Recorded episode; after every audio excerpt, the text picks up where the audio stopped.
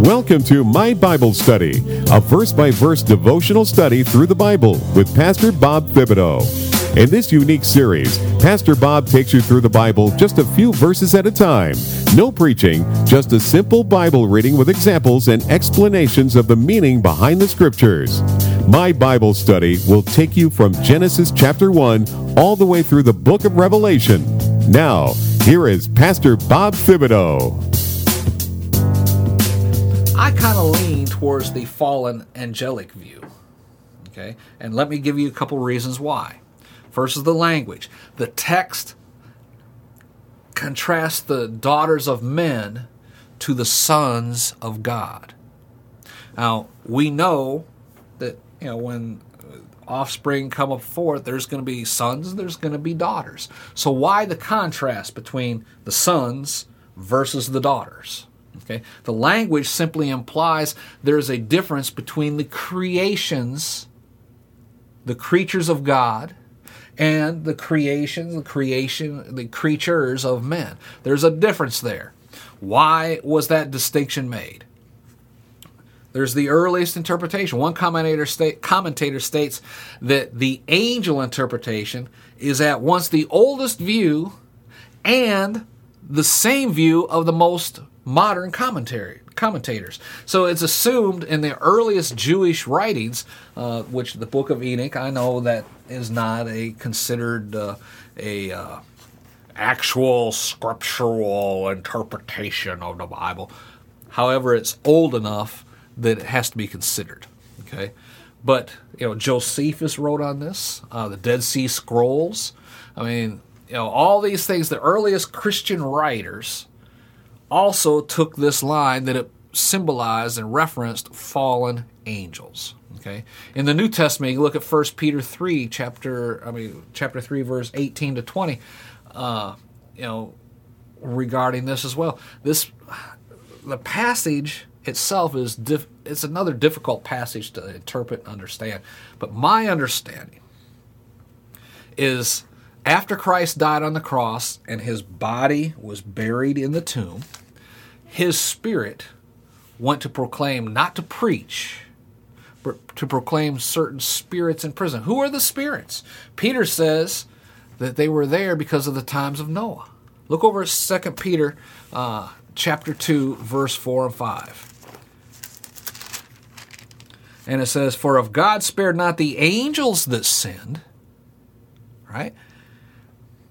If God spared not the angels that sinned, but cast them down to hell and delivered them in the chains of darkness to re- to be reserved unto the judgment, and did not spare the old world, but saved Noah, the eighth person, a preacher of righteousness, bringing in the flood upon the world of the ungodly. Right? So here you have Peter himself talking about this. So there are angels chained in gloomy darkness.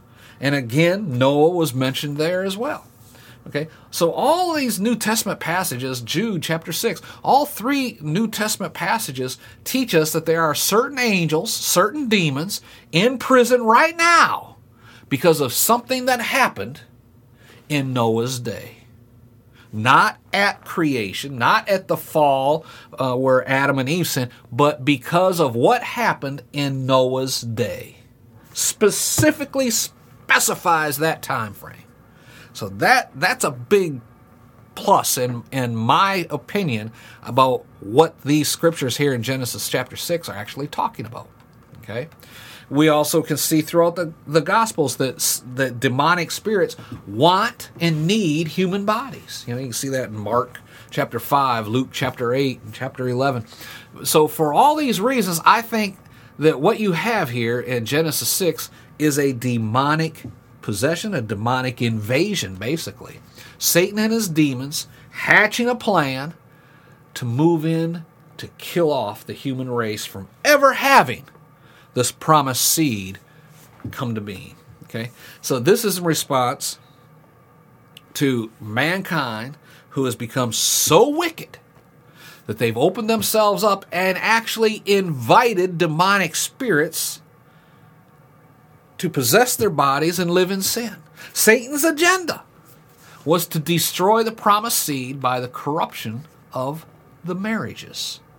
After the flood, God judged those demons, not all demons, those demons that did this, and put them in a holding place, binding them until the ultimate judgment comes. This is not some sort of prison uh, itself in, in Revelation uh, chapter 20. But Satan will try again.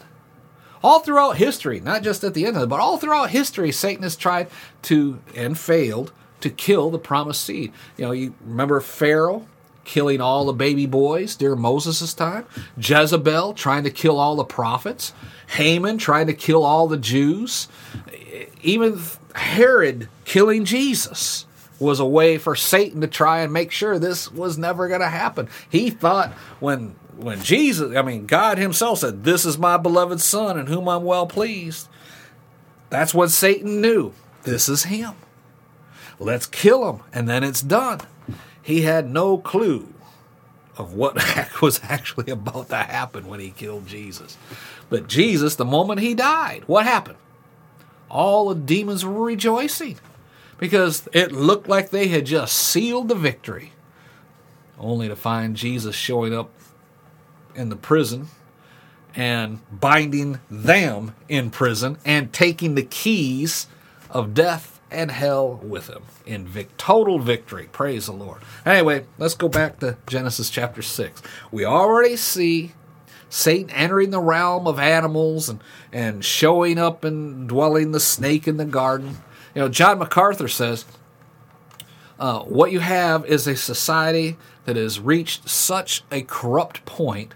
Civilization has gotten so corrupt that literally demons are taking up their own residences to some degree. Their demonic strategy was to move into the bodies of the males, then to marry all the beautiful women, and to produce children that would be demonically possessed.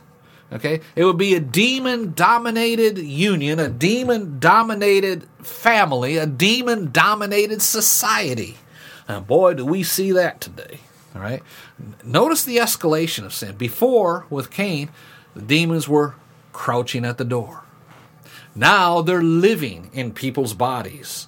I don't even know if they realize that this was satanic influence because they became so used they became so used to living in and with their sin. Again, I come to the present day society and culture here in America. In the 1950s, if you had uh, transgender parades and the, them appearing on television and and gay pride parades and all this stuff, there would have been riots in the streets right? You just did not do that. That is so immoral and so disgusting and so anti biblical. We will not put up with it. But what happened? Well, it began with the removal of prayer from the schools, removal of the Ten Commandments from the schools, removal of any reference to God in the schools. So you indoctrinate the children. You cannot do anything that at all gives reverence to God. Not in school. Well, there must be something wrong with it then. And that generation produced the next generation, which produced the next generation, which produced this generation, where we are living the days of Noah all over again. But guess what? The Bible says it's going to be that way in the last days. All right. Notice the word in Genesis 6 2. The sons of God saw the daughters of men. The sons of God saw the daughters men to be attractive. They look good. They desired them. Does that sound familiar? Well, again, this parallels what happened in the garden in, in chapter 3, verse 5. Eve saw the fruit, that it looked good. It'd be good for food. It's pleasing to the eye. So she took it and ate. Right? Here's the demonized replay of the fall. That's basically what's happening. The object of lust is not the fruit of the body, not the fruit of the beautiful the bodies of the beautiful women that the sons of God saw and took for themselves. The picture being painted in this verse is one of unmitigated lust.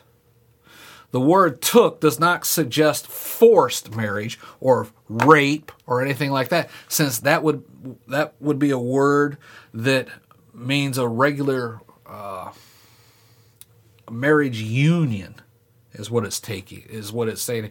Uh, one commentator uh, observes that the silence on the part of the daughters may mean they were willing participants in this.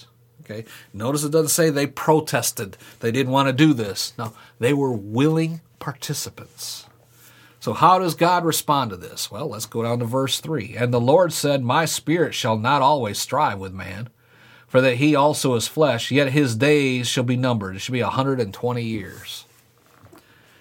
God says there has to be a consequence for this behavior. And the Spirit of God is mentioned. Last time we heard about the Spirit of God was in Genesis chapter 1, verse 2. Remember that the Spirit hovered over the chaos of the surface of the earth and turned disorder into order. Chaos was restrained. Since the fall, the Spirit has been working on bringing people to repentance with God.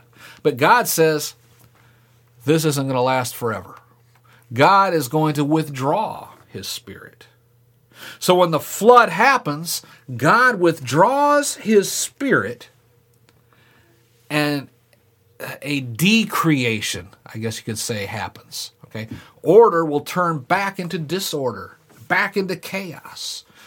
Likewise, in our life as believers, whenever you see disorder and chaos, especially in your own life and in your own heart, ask yourself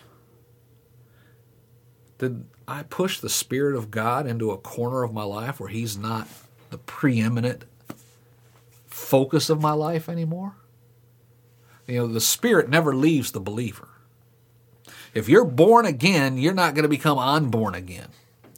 And if you become born again, truly born again, the Holy Spirit is in you. You're a new creation created in the image of Christ who's in the image of God. But you can push God into a closet. And then when all hell breaks loose around you, you got to find the key to the closet door and open it up and say, God, help me. But at least you know God's there. But you can become so enamored with the world and the worldly systems and all that's taking place in the world that you can actually push God into the closet. And you know, the, one of the phrases when the homosexual community is come out of the closet. Right? As a Christian who is living a sinful life, you can put God in the closet. And he's not going to come out and help you unless you ask. I mean, I'm getting off topic on all that. Notice that God's response towards man is contained in this verse. Not, he's not speaking to the demons. He's talking here about mankind. God has a judgment for the demons, no doubt about it. But man is accountable for allowing themselves to get into this mess. Now, we're going to come back uh, to the 120 years part uh, here, but notice that God does not allow sin to go unchecked forever. The word abide is, some translations talk about strive or contend or remain in, is only found here in Genesis chapter 6. And it has the idea that God will not endlessly and forever permit his life giving spirit to give life and enliven those who have no care for his word, no care for his world. The breath of life remains his to give and his to recall. It belongs to Him. The gift of life. There are some listening to this broadcast right now that may not ever hear the end of the broadcast. Because when God recalls the breath of life, they can give you all the resuscitation you want. It is not going to work. They could hook you up to, you know, 12 different breathing machines but it's not going to work. You'll just be on a machine. When God says time's up, time's up. You know, I like the fact that God says man is simply flesh. Genesis chapter 3, man wanted to be like God. We saw Cain taking the place of God when he took the life of his brother. And now we see even allowing demonic influenced marriages to take place. Man chooses what's right for man, not what God wants. In the end, you don't become more like God, you become less like God. You become less of a human and more like the devil. Man is simply flesh, flesh and bone. That's it. And you know when you have strongholds in your life, when you start acting more like Satan than more like God. Let's go on to chapter or chapter 6 verse 4. There were giants in the earth in those days. Also, after that, when the sons of God came into the daughters of men, and they bore children to them, the same became mighty men, which were of old, men of renown. So, here in verse 4, again, there are more headaches here in trying to interpret these verses. The Nephilim is a term that means great men, men of stature, men of power, men of influence. And it's only used one other time, Numbers 13:33. You remember the spies going to Canaan? And they came back telling Israel, you know, they can't go in, we can't go in here. We can't go into this land because the people were like giants and we're like grasshoppers compared to them. They use the word Nephilim here, uh, borrowing from Genesis chapter 6. So this is definitely a reference to giants. There is a generic term for powerful men. Okay. I don't think it's a race of people. I also don't think that they're half human, human demonic, huge giants or anything like that. These were violent, fierce, warrior like people. Okay. Matthew says, as, as warriors of renown, right? They seek reputation by their wickedness and the way uh, it's like the people of Babel would seek fame through their building of, of the huge tower. Okay, I think Moses' point here is there wasn't anything new that came out of Satan's plan. Nothing new.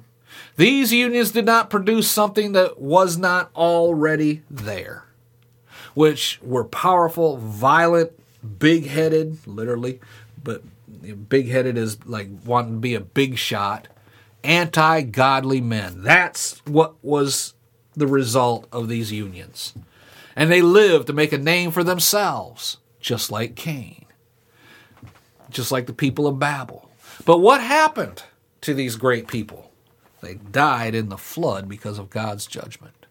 Notice here, all of this happened as mankind slipped from seeking God to the end, they ended up seeking demons.